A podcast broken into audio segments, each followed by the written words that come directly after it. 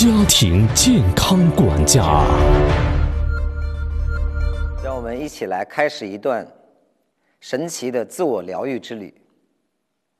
其实谈到辟谷这个概念，这些年来，在新闻里我们也经常见到，逐步已经开始变得不陌生了。我们听说王菲、李亚鹏去辟谷，我们听说马云每年都辟谷。李连杰先生通过辟谷，他的精神面貌也有很大的改变。那么，究竟什么是辟谷呢？为什么辟谷这个领域也有很多负面的声音呢？今天跟各位做一个简短的剖析，放在课程的最前面。辟谷通俗的说，就是回避五谷，它是道家的一个术语。我们更通俗一点说，就是不吃东西。在我们科学辟谷的体系里边。要求这段时间是完全不吃任何东西，而且会让学员进入一种长期不吃也不饿的状态，又叫清水断食，这是西方的叫法。但事实上，目前这个行业由于它的热度越来越高，也引来了很多的参与者，导致了它的操作良莠不齐，口碑呢也有好有坏，所以有相当一部分人会跟我讲。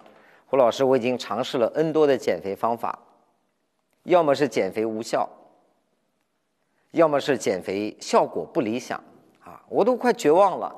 究竟怎么样才能减肥呢？所以我相信在座各位一定有为了减肥瘦身而来的，所以我先从这个话题跟各位谈起。各位有没有发现，你去健身房挥汗如雨，但如果不控制饮食的话，很容易把一个胖子。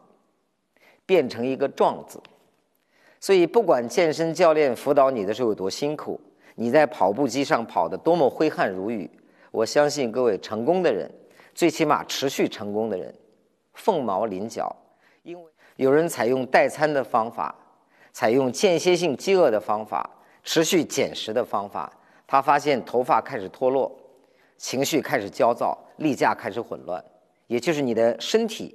开始受到了这种不健康的减肥方法的影响，所以各位有人又去尝试这个药物那个药物，是药三分毒。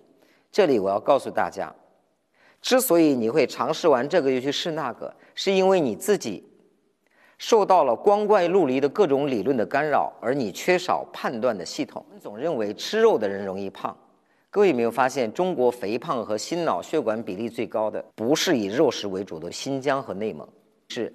天津和山西，你联想到什么？天津麻花、狗不理包子、刀削面、转盘剔尖面，这些爱吃面食的地方，偏偏导致了各种慢病的激增和肥胖比例。显性的糖我们可以看到，就是甜食；隐性的糖就在我们的米饭、馒头、油条、各种点心里边。而断糖最极端的方式就是辟谷，方法我来提供。决心在你那里，决心永远比方法更重要。除了肥胖以外，我相信由肥胖引起的代谢性疾病，在医学上叫 MS，比如高血压、糖尿病、脂肪肝、血脂稠、动脉硬化等等这些，在十几年前我本人都有，而那个时候我就是一个胖子。今天出现在你面前作为一个模板，你也可以成为我这样，有没有觉得充满希望呢？病由心生，它需要调心。慢病三高基本上都属于症，是由于疾和病引发的反应。症和病不是一回事，吃药只是为了控制症状，这叫对症下药。即便你的血压下来了，血糖正常了，病还在你的体内，所有的治疗只是掩盖症状。佛经洋洋洒洒数千文都在谈两个字：因和果。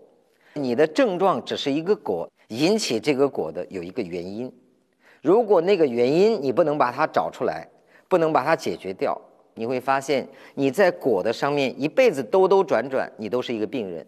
站在这个层面，医生说这个病症不能治愈，是对的。但是如果你把因改变，然后随着时间的推移，这些病症相当一部分是可以缓解，甚至于完全消失的。请相信你自己的身体，我们要尊重每个人身体的差异化。